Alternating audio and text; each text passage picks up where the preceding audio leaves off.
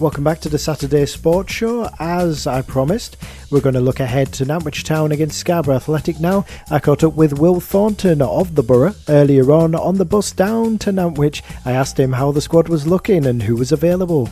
Got everyone available apart from Lewis Maloney and Josh Barrett today. So, other than those two, um, yeah, we've got a full squad to choose from fantastic. And I think the unbeaten runs up to 14 now. Um, obviously, lots and lots of momentum going into this game. But equally, Nantwich on a, a good run themselves, four wins from the last six, despite being in that uh, that bottom shake-up.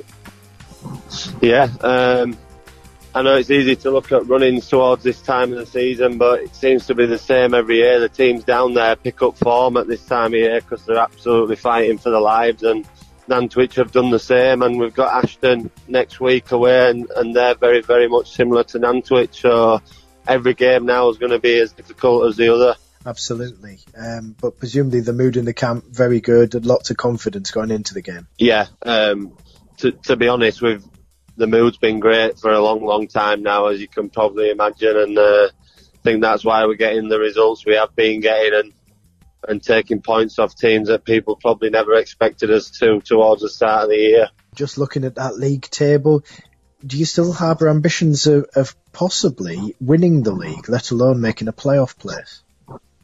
I think I think it'd be the best comeback if we could win the league from where we are now compared to where we were a few months ago. But I think we've probably just asking a little bit too much of ourselves. Um, not necessarily of ourselves, but asking a lot of the teams above us to um, to drop a lot of points in the last five games. I think playoffs realistically and to finish second or third has to be the uh, the biggest aim. I think.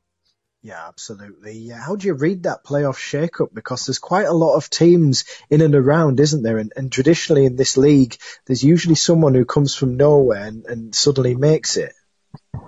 Yeah, someone someone outside the playoffs at the minute will probably put together five wins and manage to sneak themselves in there because that's exactly what this league's like. Um, but it, it's still anyone's, and like we feel like we're in a good position, but you can never take that for granted, and we need to make sure that we win all five because it's in our hands at the end of the day, and if we do that, then we guarantee the spot. Um, and we want to be finishing second or third, so we have that semi-final playoff leg at home.